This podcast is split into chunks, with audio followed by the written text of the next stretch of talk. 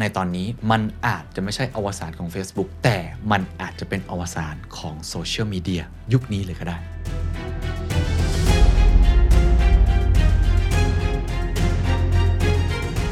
3 วลีสั้นๆ ง่ายๆกำไรหดที่สุดในรอบ 10 ปี หุ้นร่วงแล้วก็ลดการจ้างงาน ผู้ใช้งาน user ของ Facebook ที่เติบโตอย่างต่อเนื่องตลอด 10 ปีที่ผ่านมาตอนนี้อาจจะเป็นจุดที่เฮ้ยอิ่มตัวหรือเปล่า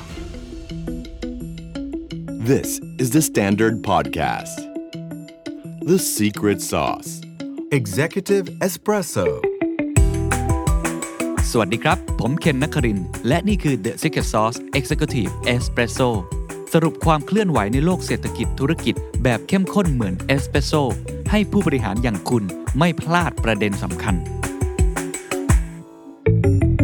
จุดจบของ Facebook อวสานของ Meta หรือนี่คือจุดสิ้นสุดครับของโซเชียลมีเดียแบบที่เราเคยใช้กันมา ทุกท่านครับ ทุกอย่างมีขึ้นแล้วก็มีลงนะครับ มีจุดเริ่มต้นก็มีจุดจบ วันนี้ใครจะไปคิดครับว่าแอปพลิเคชันชื่อดังที่สุดแห่งหนึ่งของโลก ผมเชื่อว่าทุกท่านติดตาม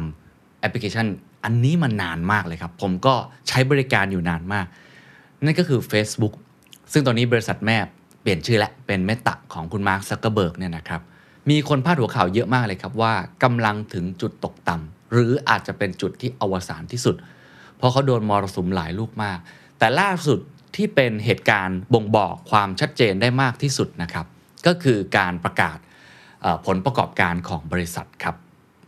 ในไตรมาสที่ 2 ปี 2022 ประกาศมาเมื่อไม่นานมานี้เองนะฮะ เมื่อสิ้นสุดเดือนมิถุนายนที่ผ่านมาพบครับว่า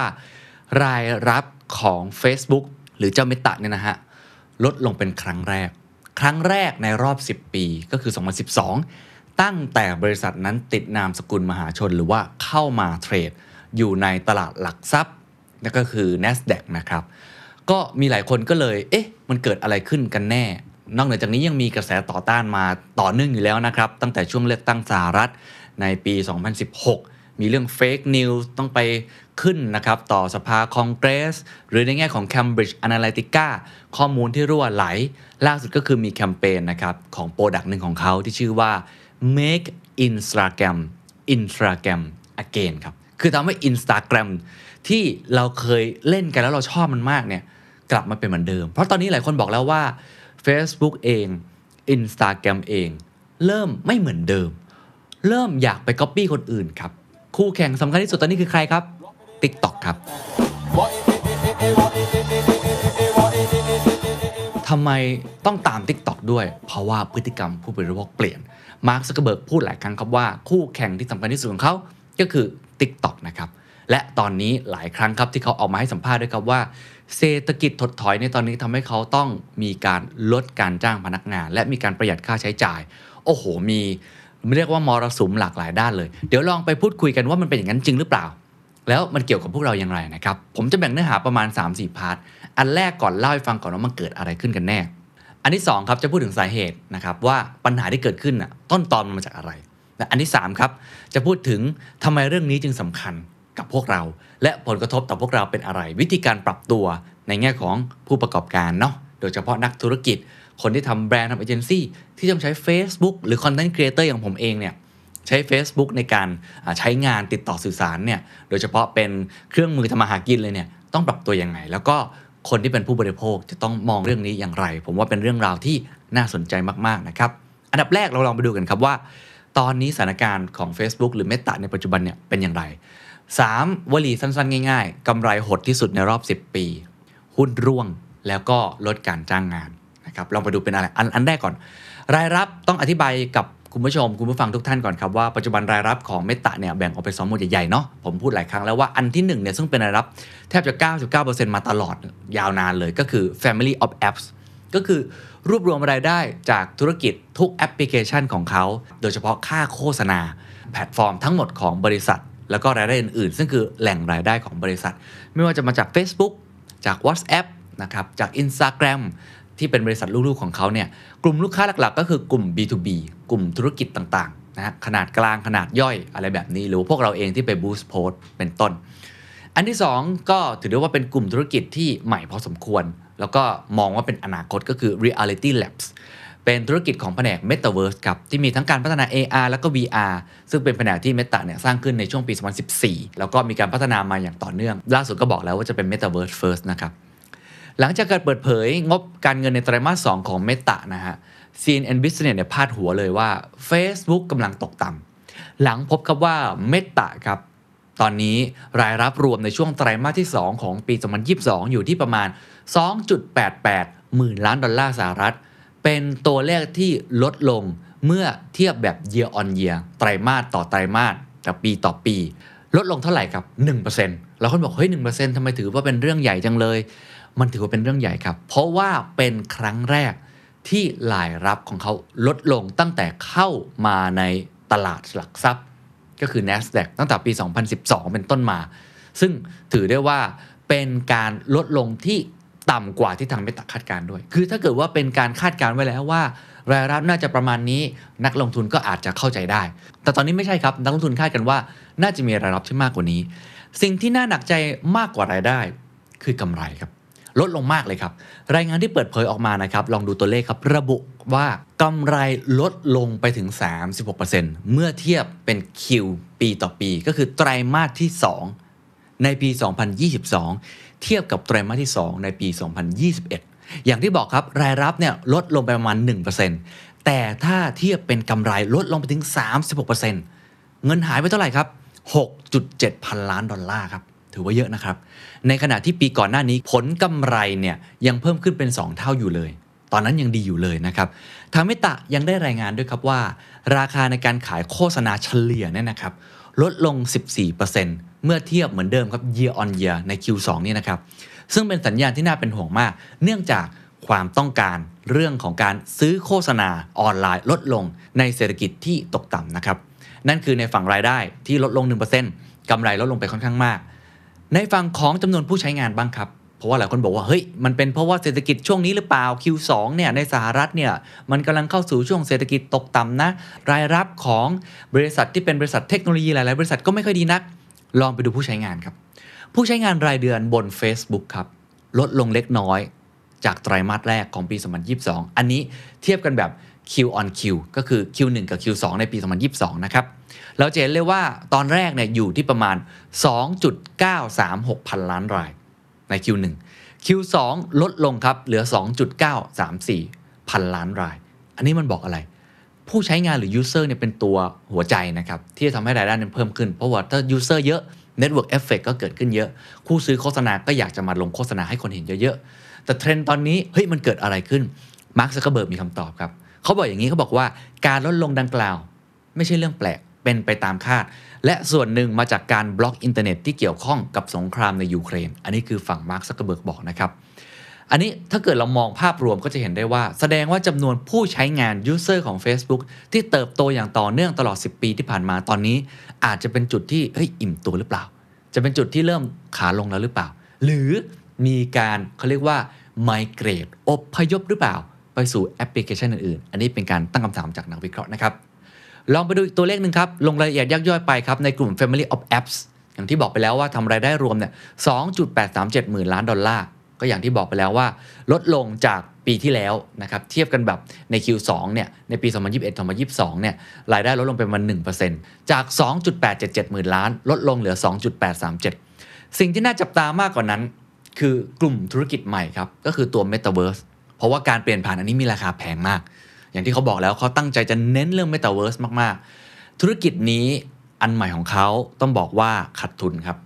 ขาดทุน 2.8 พันล้านดอลลาร์ในช่วงไตรมาสที่ 2 จากหน่วยงานที่ชื่อว่า Reality Lab นะครับซึ่งก็รับผิดชอบ Metaverse Virtual Reality ที่เป็นข่าวดังมากในปีที่แล้วที่ผ่านมานะครับแผนกนี้ทำยอดขายได้ประมาณ 452 ล้านดอลลาร์ ถือว่าจริง ๆ ก็เพิ่มจากปีที่แล้วนะ ปีที่แล้วอยู่ 305 ดอลลาร์นี่ผมย้ำอีกครั้งว่าเป็น Q2 นะฮะ แต่ก็มีการประเมินว่ารายได้ในไตรมาสปัจจุบันจะลดน้อยลงไปอีกครับ นั่นหมายความว่าไอรายได้ใหม่ตอนนี้จากธุรกิจใหม่เนี่ยมันยังไม่เข้าเป้า หลายคนบอกว่าก็เพราะว่าเทรนนี้มันยังไม่มามันยังไม่เกิดต้องใช้เวลา แต่บางคนก็บอกว่ามันอาจจะไม่เกิดจริงก็ได้ อันนี้ก็แล้วแต่มุมมองของแต่ละคนนะครับถามว่าแล้วแนวโน้มเป็นยังไง มันจะเป็นแค่ Q2 หรือเปล่า มีการประมาณการครับว่าใน Q3 รายได้ในไตรมาส3เนี่ยเขาคาดว่าน่าจะอยู่ที่ประมาณ 2.6 ถึง 2.85 หมื่นล้านดอลลาร์ หรือลดลงอีกครับ ลดลงจากปีก่อน 1.76%อ่าอันนี้มีการประเมินอีกว่า นี่ Q2 ปี 2022 เทียบกับ Q2 2021 ลดไป 1% Q3 2022 กับ Q3 2021 ยังจะลดอีก 1.76%โอ้โห อันนี้ถือได้ว่าเป็นการคาดการณ์ออกมานะครับคุณเจสซี่โคเฮนครับ นักวิเคราะห์อาวุโสจาก investing.com ได้กล่าวถึงอนาคตภาพรวม ของโซเชียลมีเดียแพลตฟอร์มอันนี้นะครับว่า ตอนนี้บริษัทโซเชียลมีเดียเนี่ยเผชิญกับความท้าทายหลายประการในช่วงหลายเดือนข้างหน้า ส่วนใหญ่แล้วการเติบโตของรายได้ที่ชะลอตัว เนื่องจากการใช้จ่ายด้านโฆษณาที่ลดลง ตลอดจนการขาดนวัตกรรม และการแนะนำคุณสมบัติใหม่ๆ ที่เป็นมิตรกับผู้ใช้พร้อมยังเสริมมีครับว่านักลงทุนยังต้องกังวลเกี่ยวกับผลกระทบด้านลบของการดำเนินการ ด้านกฎระเบียบที่อาจเกิดขึ้น โดยรัฐบาลสหรัฐ อันนี้คือในแง่ของรายได้นะครับ ก็คือความเป็นจริงที่เกิดขึ้นในตอนนี้ จะเห็นได้ว่ามันพอที่จะคิดได้ว่าไม่ได้เกิดขึ้นจากตัว Facebook อย่างเดียว ไม่ได้เกิดขึ้นจากตัวเมตาอาจจะเป็นตลาดภาพรวมหรือเปล่าอะเราลองไปดูสัญญาณอื่นๆแล้วกันว่ามันเข้าข่ายสมมติฐานที่ผมพูดหรือเปล่า อันที่2ครับคือเรื่องของหุ้นนะครับหุ้นนี่มันเป็น ความคาดหวังเนาะเซนซิทีฟที่สุดนักลงทุนมองยังไง ก็จะสะท้อนออกมาในด้านราคาของหุ้นนะครับ ตอนนี้ตั้งแต่เข้าปี 2022 มาเนี่ยตั้งแต่ต้นปีเขาเรียกว่า year to date เนี่ยนะครับสูญเสียมูลค่าในตลาดหุ้นนะ 50%ก็ครึ่งหนึ่งนะฮะถามว่าเกิดจากอะไร หลักๆ หัวใจสำคัญที่สุดนะครับ เกิดจาก Apple ครับ แล้วเขาบอก เฮ้ยทำไมต้องไปโทษ Apple เกี่ยวอะไร ผมเคยจัดไปหลายตอนแล้วว่า การที่ทีมคุกออกมาพูดชัดเจนว่า หลังจากนี้ Apple จะ ทำการอัปเดต iOS เพื่อมุ่งเน้นเรื่อง Data Privacy ครับ เรื่องปกป้องความเป็นส่วนตัวของผู้ใช้งาน มีให้กด Consent ว่าจะทำให้ตัวข้อมูลของเรานั้นถูกเข้าถึงได้จากโทรศัพท์มือถือหรือไม่ทำให้ Facebook หรือว่าแอปพลิเคชันต่างๆ สามารถเข้าถึงข้อมูลของคุณ แล้วเอาไปทำโฆษณายิงแอดให้ตรงกับความต้องการของเราหรือเปล่าเนี่ยเราสามารถเป็นผู้เลือกได้ จากแต่ก่อนเราเลือกไม่ได้ Apple กำหนดไว้นี้เลยใน iPhone ทั้งหมดทุกรุ่น นั่นหมายความว่าถ้าเกิดคุณ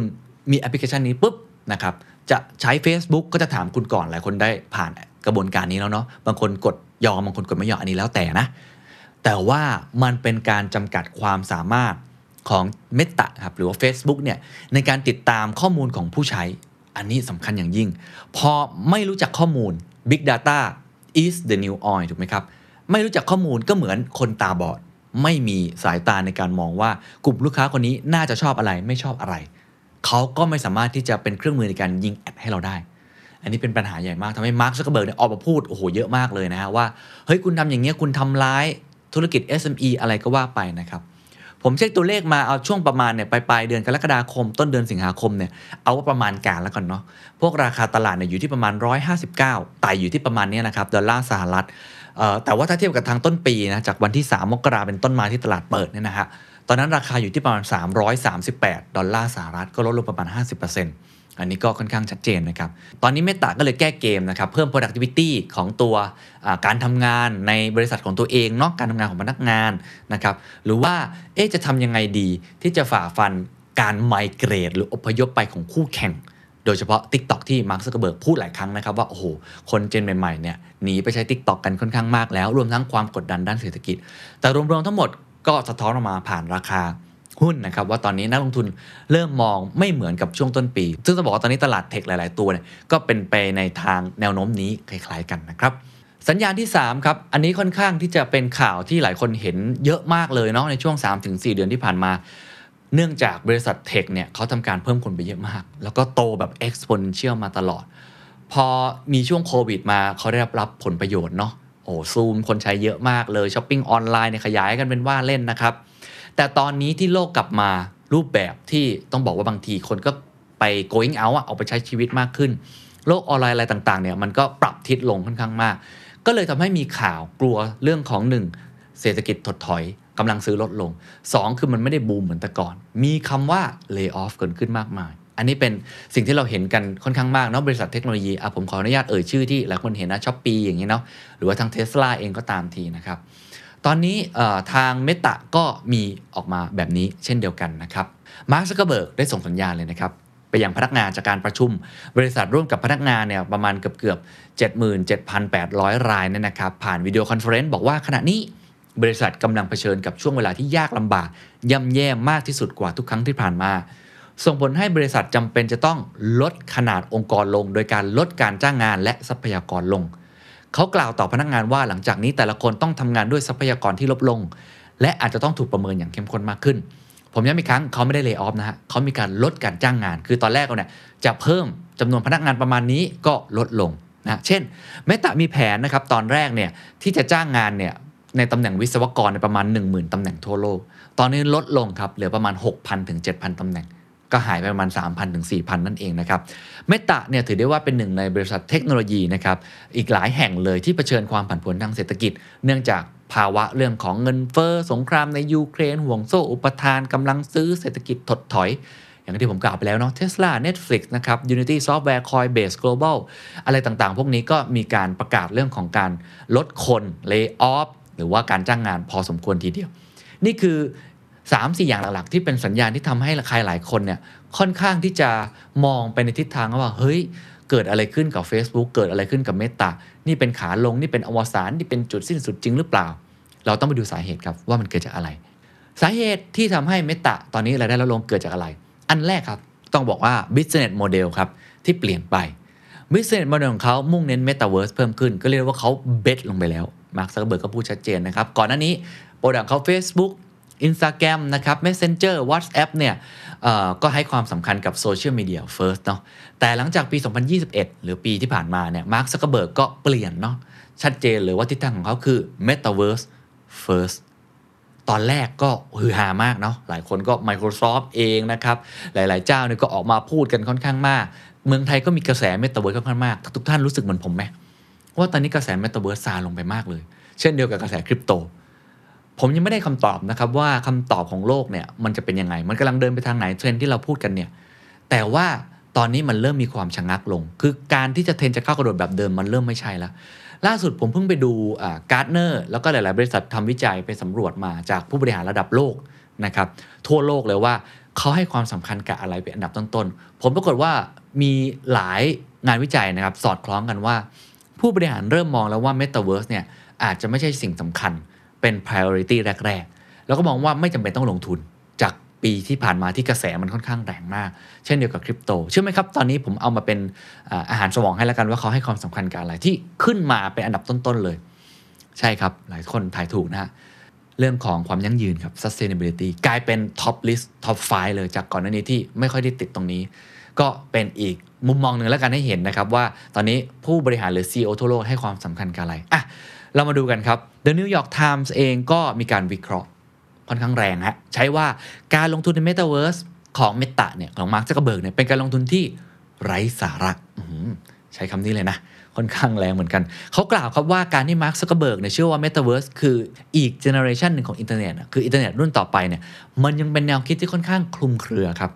เขาลงทุนไปแล้วเนี่ยประมาณ หมื่นล้านดอลลาร์ในปีที่ผ่านมา และคาดว่าจะมากขึ้นเนี่ยในอนาคต แต่ The New York Times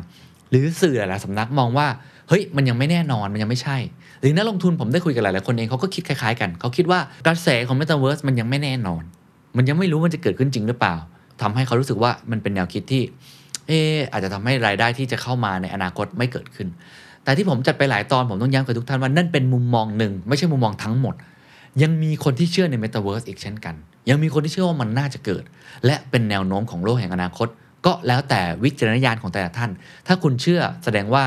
ในอนาคตเมตาก็น่าจะมีรายได้ที่เพิ่มขึ้น ก็อาจจะเป็น first mover เป็น fast mover ก็ได้ อันนี้ต้องลองดูว่าทาง Mark Zuckerberg จะทำได้จริงหรือเปล่านะครับ ยิ่งถ้าเราไปดูผลกำไรขาดทุนจากการดำเนินงานของ Meta ในไตรมาส2ที่ผ่านมาในปี 2022 เนี่ยเขาแยกย่อยไม่ดูแต่ธุรกิจว่ากำไรขาดทุนเป็นยังไง ถ้าเราดูในตั้งแต่ part แรกที่ผมเล่าไปว่ากำไรลดไปค่อนข้างเยอะ อันนั้นเขาดูภาพรวม ทั้งหมดก็คือ Family of Apps กับตัว Metaverse อันนี้เขาลองแยกย่อยมาให้ดูว่าเป็นยังไงบ้างก็จะเห็นได้นะครับว่ากำไรจากส่วน Family of Apps เนี่ยอยู่ที่ประมาณ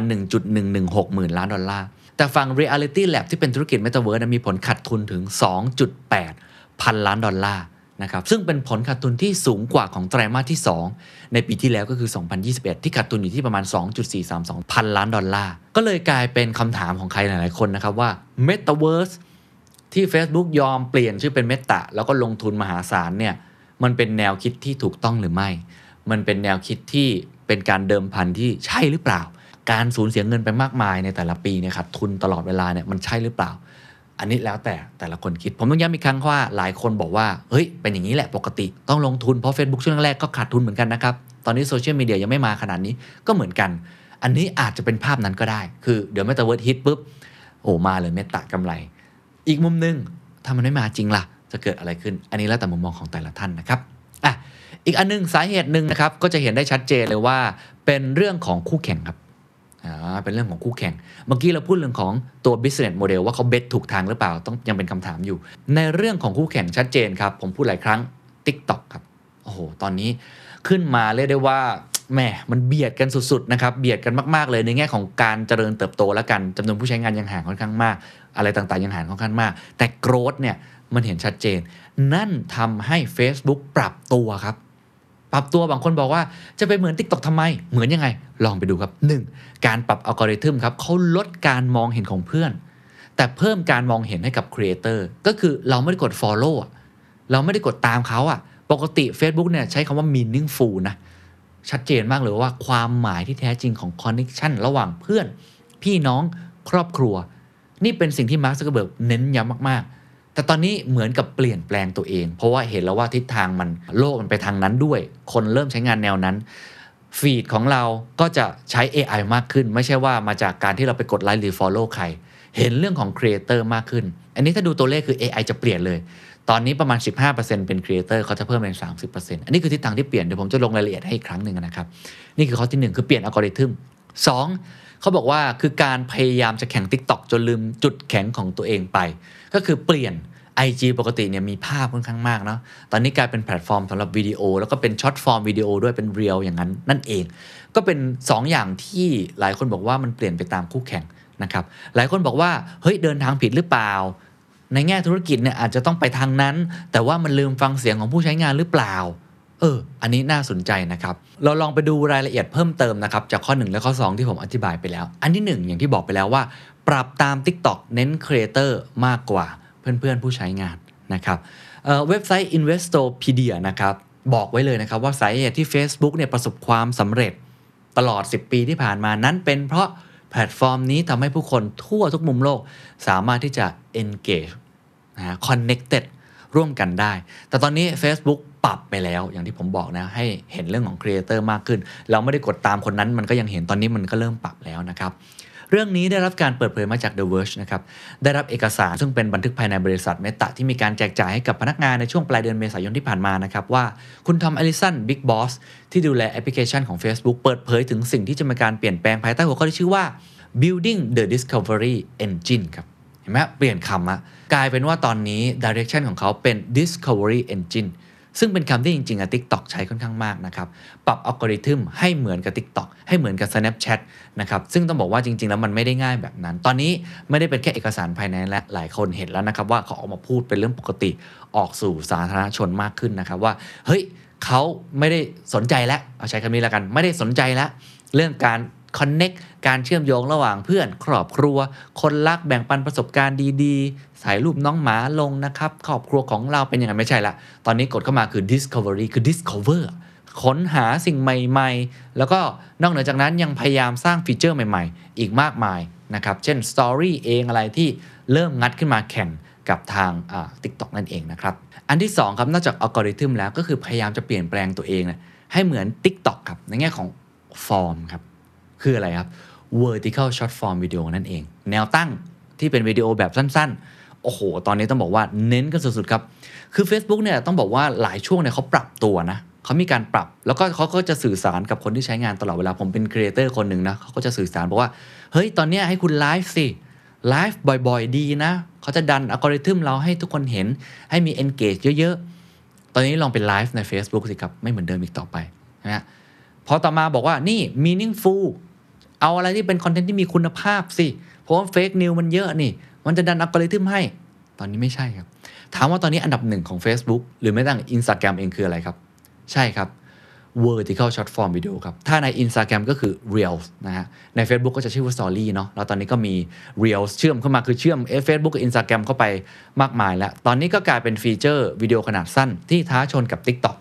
มาก ๆ เลย นะครับแม้ว่าจะสร้างรายได้ยากกว่าผลิตภัณฑ์อื่นๆ แต่ว่า Meta เนี่ยก็รู้ว่าคนชอบในนี้มากขึ้น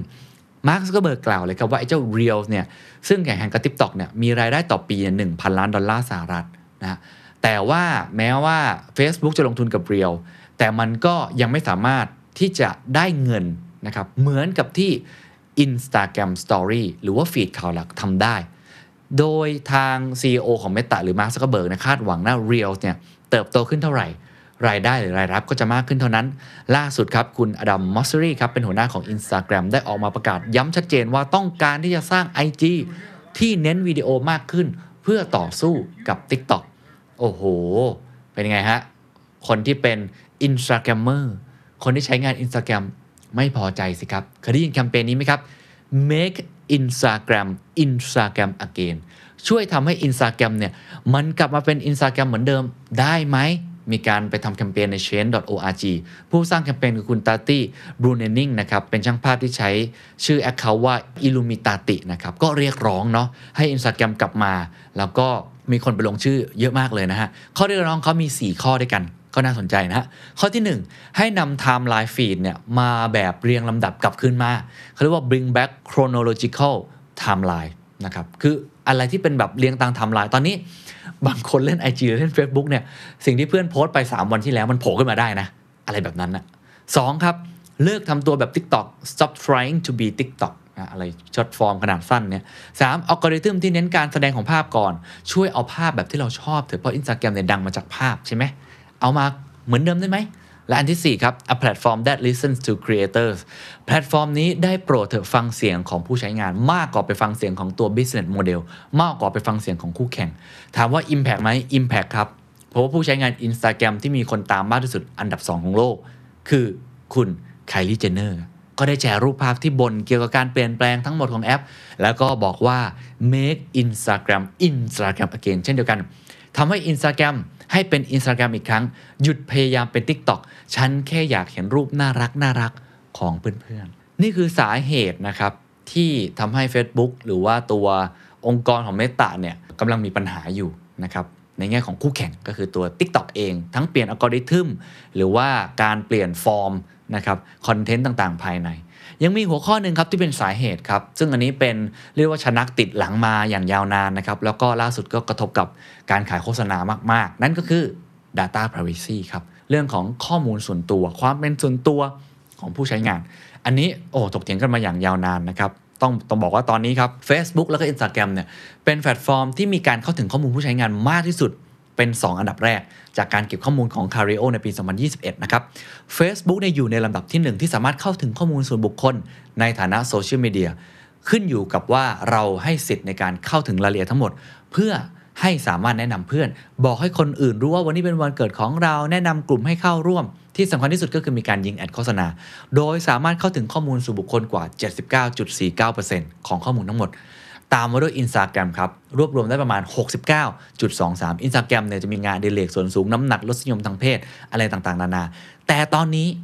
ตอนนี้ฮะต้องบอกชัดเจนว่าเมื่อคนและโลกให้ความสำคัญกับ Data Privacy มากขึ้น เริ่มปิดกั้นตรงนี้ไม่อยากให้ข้อมูลส่วนตัว โดยเฉพาะ Apple นะครับหรือว่า iPhone เริ่มมีการให้กด consent ว่าคุณจะให้เขาถึงไหม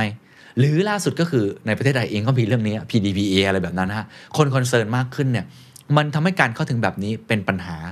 เพราะว่าก่อนหน้านี้มีคดีอยู่ค่อนข้างมากนะครับ ย้อนกลับไปในปี 2019 ครับ Federal Trade Commission คณะกรรมาธิการการค้าสหรัฐ มีคำสั่งให้ Facebook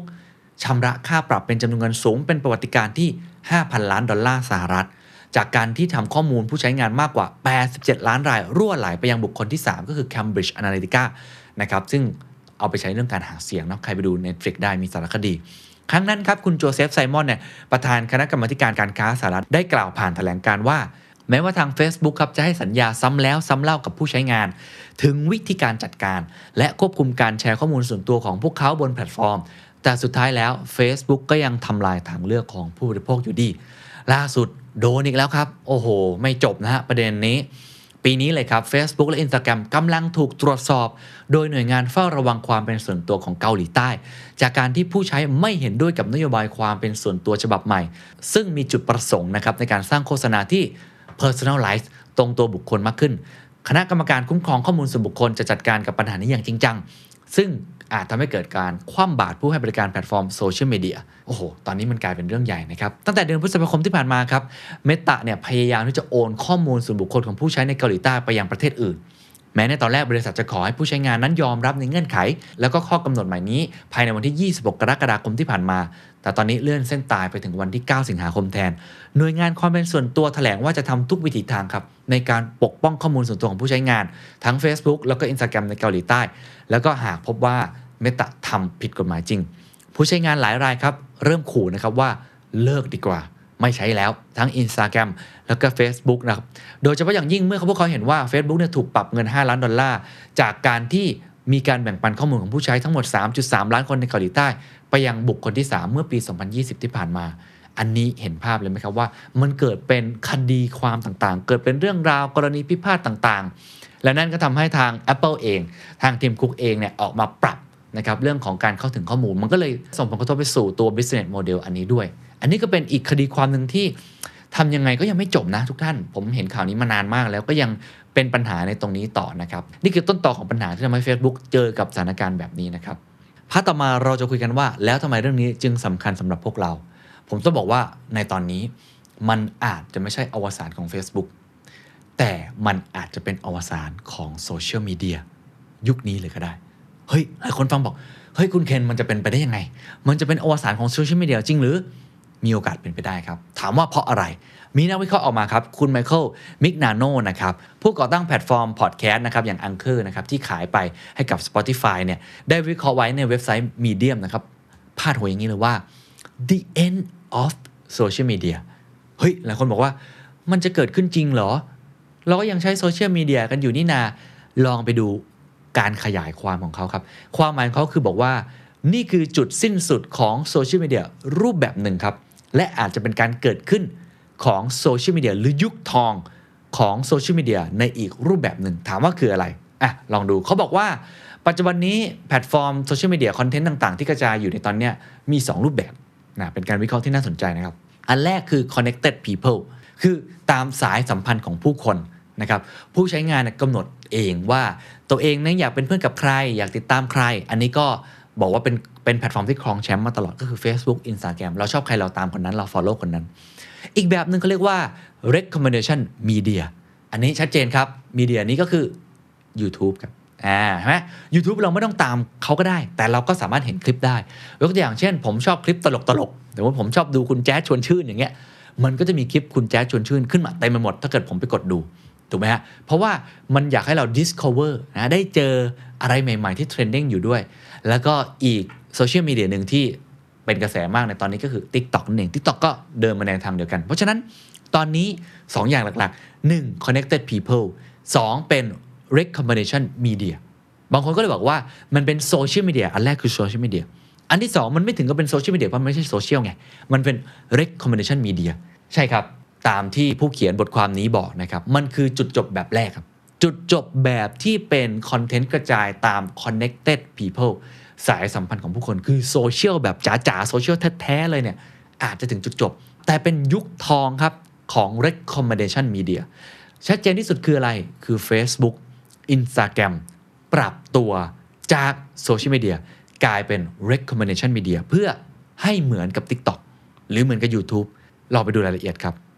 คุณมิกนาโนเนี่ยได้อธิบายต่อนะครับว่าโซเชียลมีเดียมีแก่นคือตัวคอนเทนต์ภาพ ข้อความวิดีโออะไรต่างๆเนี่ยขยายไปตามเครือข่ายสังคมต่างๆ คนที่เป็นคนสร้างคอนเทนต์คือคอนเทนต์ครีเอเตอร์ THE STANDARD หรือพวกผมเองก็ตามทีเพจ Secret Sauce เองก็ตามทีเนี่ยยิ่งมีผู้ติดตามมาก เครือข่ายสังคมก็มากคอนเทนต์ก็ยิ่งกระจายได้เยอะ นั่นหมายความว่าคำว่า followers เลยมีความสำคัญมาก ยอดไลค์มีความสำคัญมากทำได้ไหมฮะ ถ้าเราบิวยอดคนตามได้มากขึ้น เราก็มีโอกาสที่คนจะเห็นมากขึ้น อันนี้เป็น pattern ที่ใช้มาอย่างยาวนาน ระบบการกระจายเนื้อหาแบบนี้ของโซเชียลมีเดียนี้ อยู่ที่เรื่องของอัลกอริทึมที่คัดกรองตามตัวคนที่เป็นคอนเทนต์ครีเอเตอร์ที่ทรงพลัง คือมีคนตามมากๆมากแต่มีข้อเสียครับวิธีการแบบนี้ เพราะว่ามันจะกลายเป็นว่าเราตามใคร เราก็จะเห็นแค่คนคนนั้น เราชอบใครเราก็จะเห็นโลกแบบนั้น มันไม่สามารถให้แพลตฟอร์มนั้น recommendation มาได้ เช่น ผมชอบแมนเชสเตอร์ยูไนเต็ดมันก็จะมีแต่คอนเทนต์แมนเชสเตอร์ยูไนเต็ดผมชอบโดนัลด์ทรัมป์ก็จะมีแต่โดนัลด์ทรัมป์ขึ้นมา ผมชอบแบบ political view แบบนี้ ผมชอบหลักคิดแบบนี้ที่เป็นอนุรักษ์นิยม ก็จะมีแต่อนุรักษ์นิยมแบบนี้ แบบนี้เขาเรียกว่า echo chamber หรือ filter bubble ซึ่งเป็นสิ่งที่โอ้โหเป็นปัญหาใหญ่มามากมายนะครับโซเชียลมีเดียเนี่ยแก้ไขยากมาก Facebook โดนเรื่องนี้เยอะก็คือ fake news เพราะว่า มันเอาตามคนใช้งานไงอะอันนี้ก็เลยกลายเป็นว่าเป็นปัญหานะครับ ทีนี้นั่นคือรูปแบบแรก ถามว่ามีประโยชน์ไหมก็มีนะ ก็คือเราได้ติดตามคนที่เราอยากตามจริง ๆ เราอยู่ในเครือข่ายของเรา ข้อเสียก็คือมันเกิด fake news ขึ้นได้ง่าย เพราะว่าเราก็จะอยู่ในโลกของเรา อีกแบบหนึ่งแหละครับ recommendation media อันนี้มันคือตัวคนที่ใหญ่ที่สุดไม่ใช่ content creator อีกต่อไปแบบเดิม ที่มี follower เยอะๆ แต่เป็นตัวแพลตฟอร์มครับใหญ่กว่า แพลตฟอร์มสามารถกำหนด AI หรืออัลกอริทึมได้ว่าคุณจะเห็นอะไร ผมจะเห็นอะไร เขาบังคับได้อ่าอันนี้เขาไม่ได้ใช้พลังของตัวเครือข่ายทางสังคม ยกตัวอย่างง่ายที่สุด TikTok ครับ TikTok นี่ผมแทบไม่ต้องตามใครเลยก็ได้นะ มันก็สามารถ recommend ให้ผมได้ว่าผมควรจะดูอะไร TikTok เป็นแพลตฟอร์มที่ป้อนคอนเทนต์ให้เราผ่านอัลกอริทึมผู้ใช้งานน่าจะชอบคลิปแบบนี้ แล้วก็ดูเขาเรียกว่า behavior ของเราพฤติกรรมของเรา ผมดูคลิป สมมติว่าดูตลกนะฮะของคุณแจ๊สชวนชื่น นานกว่าคนอื่น โอ้ดูทีหนึ่งนาทีเลย มันก็จะ recommend มา ผมดูอาร์เซนอลนานมากเลยแมนยูนี่กดไปไม่ดูเลย มันก็จะ recommend มาให้ผมนะให้เราเนี่ยติดแอปนั้นนั่นเป็นสาเหตุที่ทำให้เราติด TikTok กันมากนะครับเพราะว่ามัน recommend มาให้แล้ว YouTube ก็ทำแบบนั้น เพราะฉะนั้นนี้ต้องบอกเลยว่า เนื้อหาที่จะได้รับความนิยมในโลกนี้คือคอนเทนต์นั้นๆครับ product นั้นๆครับที่ได้ engagement จะได้คะแนนที่เยอะกว่า ไม่ใช่ตัวคอนเทนต์ครีเอเตอร์ที่มีผู้ตามเยอะๆ คนที่เล่นแพลตฟอร์มนี้ไม่จำเป็นต้องมีผู้ตามเยอะๆ ก็ได้ คุณอาจจะมีคนตามแค่ 500 คน แต่ถ้าเกิดคอนเทนต์คุณโดนครับ คุณทำเพลงที่มันมันปังปูริเย่จริง ๆ อะไรนะฮะฉลามมันชอบงับคุณ แต่ผมมาชอบคุณงับอะไรแบบนี้นะฮะมันก็ดังได้เลยนะ มันไม่จำเป็นว่าคนคนนั้นเป็นใคร อันนี้เป็นเขาเรียกว่า recommendation media นะครับ มันไม่ได้อิงตามเครือข่ายสังคม เพราะฉะนั้นมันก็เลยอาจจะไม่ได้มีปัญหาแบบที่โซเชียลมีเดียเจอ อีกทั้งผู้ใช้งานเองก็ไม่ได้มีความคาดหวังนะครับว่า ฉันจะต้องเห็นเนื้อหาจากเพื่อนเยอะๆ จากคนที่ฉันตามเยอะๆ มากเท่ากับโซเชียลมีเดียขออย่างเดียวครับ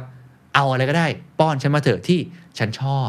อะไรก็ได้ที่ฉันดูมันบ่อยๆ ฉันดูน้องหมาบ่อยๆ ก็มาเถอะ ฉันดูน้องแมวบ่อยๆ ก็มาเถอะ คุณ Mignano ชี้เห็นนะครับว่า recommendation media เนี่ยอำนาจในการกำหนดต่างๆ เป็นเหมือนพระเจ้าเนี่ยถูกย้ายจากครีเอเตอร์รายใหญ่ หรือว่าอินฟลูเอนเซอร์มาอยู่ในมือของแพลตฟอร์มแทน โอ้โห อันนี้ชัดเจนมากเลยเห็นไหมนี่คือการเปลี่ยนแปลงของโลกโซเชียลมีเดียในตอนนี้ที่เขาเลยบอกว่าไอโซเชียลแบบเดิมเนี่ยโซเชียลมีเดียแบบเดิมเนี่ยที่ใช้ตัวอินฟลูเอนเซอร์เป็นหลัก แล้วก็ใช้ตัวโซเชียลขับเคลื่อนเนี่ยมันเริ่มย้ายมาอยู่ recommendation media การที่ Facebook Instagram ของ Meta พยายามผันตัวมาในทางนี้ มันเป็นสัญญาณในมุมมองของผู้เขียนท่านนี้นะ บอกว่าแสดงว่าโซเชียลมีเดียอันดับหนึ่งยังต้องเป็น recommendation media เลย อาจจะเป็นจุดจบของโซเชียลมีเดียก็เป็นไปได้ อ่าเห็นไหมฮะ อันนี้ทุกท่านคิดเห็นยังไง ลองคอมเมนต์กันเข้ามานะครับ มาถึงหัวข้อผลกระทบต่อคนใช้งานของคนไทย คือถ้าเราไปดูตัวเลข ของทาง Thailand Digital Stat จาก VR Social นะครับก็จะเห็นชัดเจนเนาะข้อมูลจากคูสูตรระบุนะครับว่าคนไทยเนี่ยจำนวนประชากรนะครับประมาณ 60 ปลายๆเนี่ยจะ10 ล้านคน อะไรอย่างงี้นะฮะ ผู้ใช้งานโซเชียลมีเดียจาก population เนี่ย คือ 81.2%นะก็ถือได้ว่าอยู่อันดับที่ 24 ของโลก นะฮะ คิดเป็น user แล้วกัน user ออกมาผมไม่อยากคิดเป็นคน เพราะคนหนึ่งอาจจะใช้ซ้ำได้นะ 56.85 ล้าน user ก็ถือว่าสูงมากพอสมควรนะครับ แล้วก็ใช้เวลากับโซเชียลมีเดียวันละประมาณ 2 ชั่วโมง 59 นาทีก็ประมาณ 3 ชั่วโมง ต้องย้ำอีกครั้งว่านี่เป็นข้อมูลจากตัวคนที่เก็บข้อมูลนี้นะ แต่ละคนแต่ละเจ้าเก็บข้อมูลมาก็อาจจะไม่ค่อยเท่ากันเนาะใช้งานโซเชียลมีเดียเฉลี่ยเนี่ยประมาณ 7.6 แพลตฟอร์มนะครับต่อคน นะครับก็ถือได้ว่าเป็นชาติที่แหม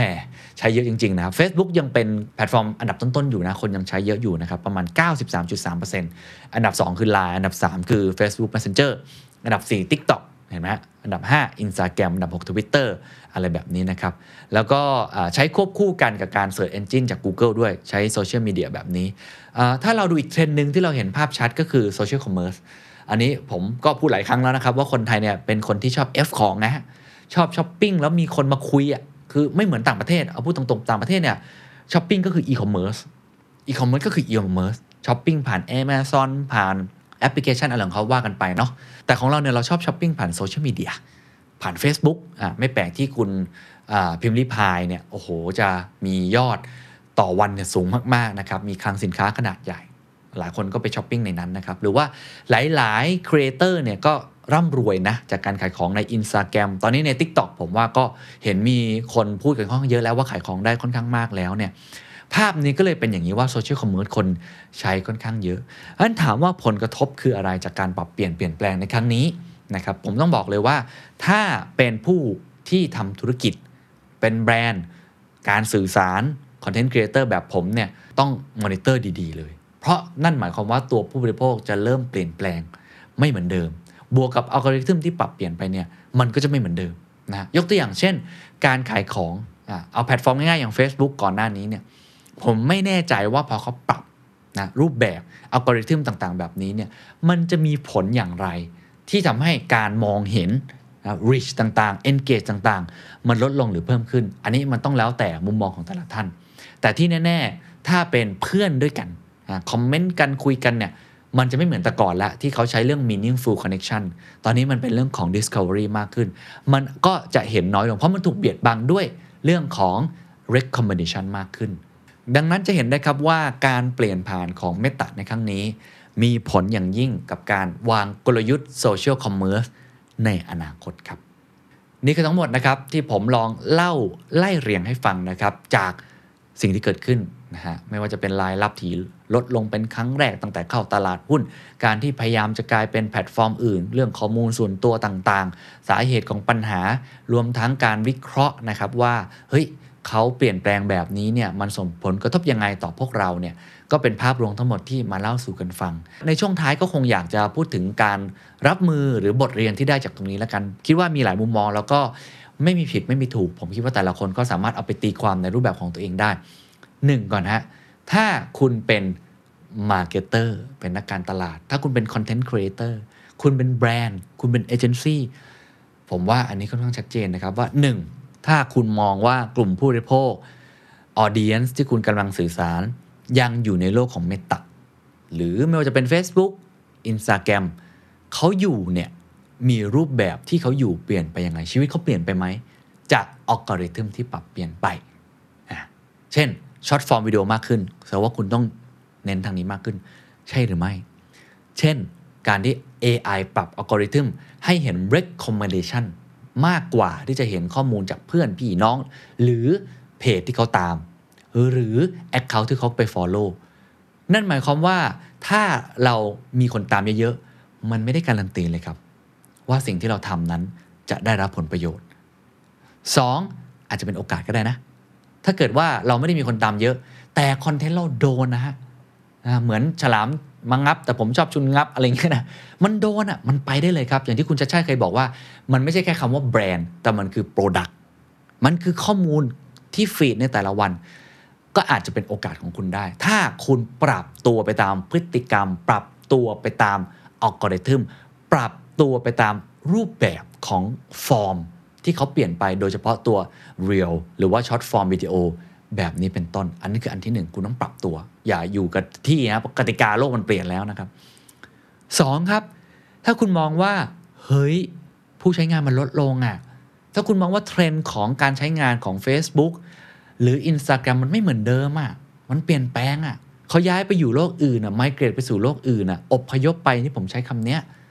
เช่นไปอยู่ใน TikTok หรืออยู่ใน YouTube มากขึ้นเนี่ย ฮ้ย คุณอาจจะใส่ไข่ไว้ในตะกร้าใบเดียวไม่ได้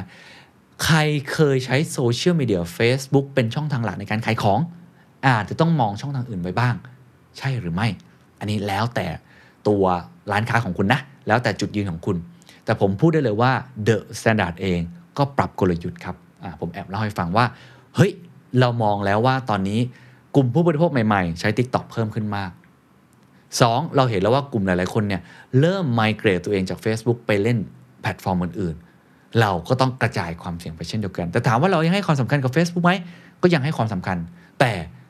โฟกัสเราอาจจะต้องปรับ อันนี้คือตัวอย่างหลักที่ผมว่าเห็นได้ชัดนะครับ ส่วนเทคนิคในการขายของวิธีการเข้าถึงอันนี้ผมคงไม่ได้ลงรายละเอียด เพราะว่า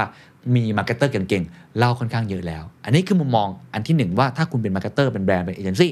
หรือเป็นคอนเทนต์ครีเอเตอร์นะครับอันที่สองครับถ้าเราเป็นผู้บริโภคล่ะอ่าเป็นผู้บริโภค ผมว่าผู้บริโภคเนี่ยมีทางเลือกเยอะ นะครับก็ต้องบอกว่าถ้าคุณชอบการเปลี่ยนใบแบบนี้ คุณก็เล่นไปเลยครับตามตามสิ่งที่คุณชอบนะแต่ถ้าคุณไม่ชอบตั้งแต่ความเป็นส่วนตัวคุณต้องให้เขาเข้าถึง แต่ถ้าคุณไม่ชอบ คุณก็อาจจะทำแคมเปญแบบคุณไคลี่เจนเนอร์ก็ได้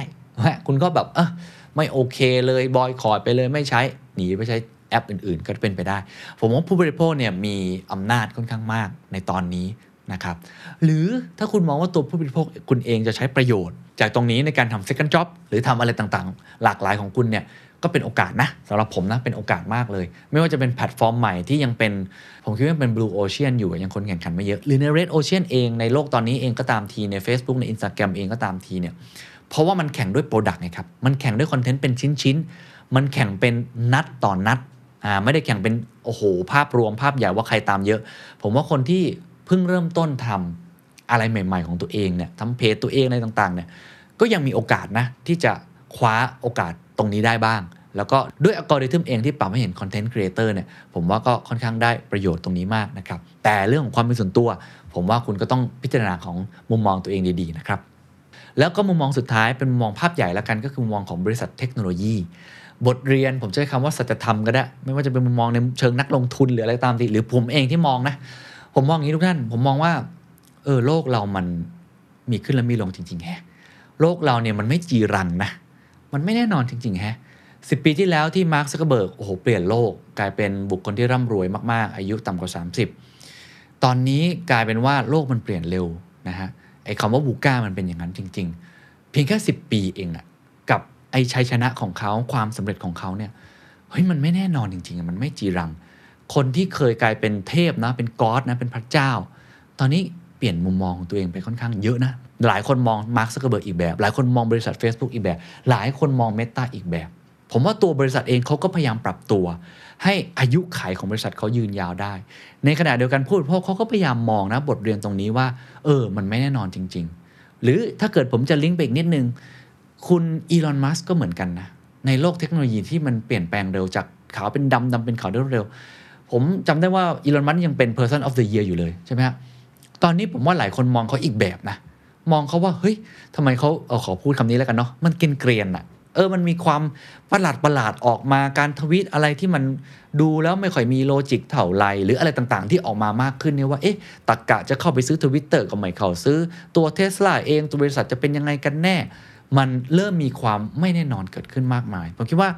ตัวอย่างไม่ใช่แค่ตัว Facebook หรือ Tesla แต่บริษัทเทคหลาย ๆ เทคเนี่ยมันเป็นตัวอย่างที่ชัดเจนว่าโลกเรากำลังอยู่ในสภาวะที่เรียกว่าวูก้าอย่างแท้จริง velocity มันเปลี่ยนแปลงรวดเร็ว มันทั้งไม่แน่นอนขาดเดายากผันผวนซับซ้อนคลุมเครือ ผมว่าเป็นบทเรียนที่ค่อนข้างที่จะต้องกลับมาดูกับตัวเองนะครับ ทั้งในแง่ของการใช้ชีวิตในแง่ของการทำงานว่า เราคงจะต้อง resilient เราคงต้องอาจาย ปรับตัวกับสถานการณ์ที่เกิดขึ้นแบบนี้ตลอดเวลา ไม่มีความสำเร็จใดที่ยั่งยืน ความสำเร็จในอดีตอาจจะเป็นกับดักของความสำเร็จในอนาคตได้ สวัสดีครับ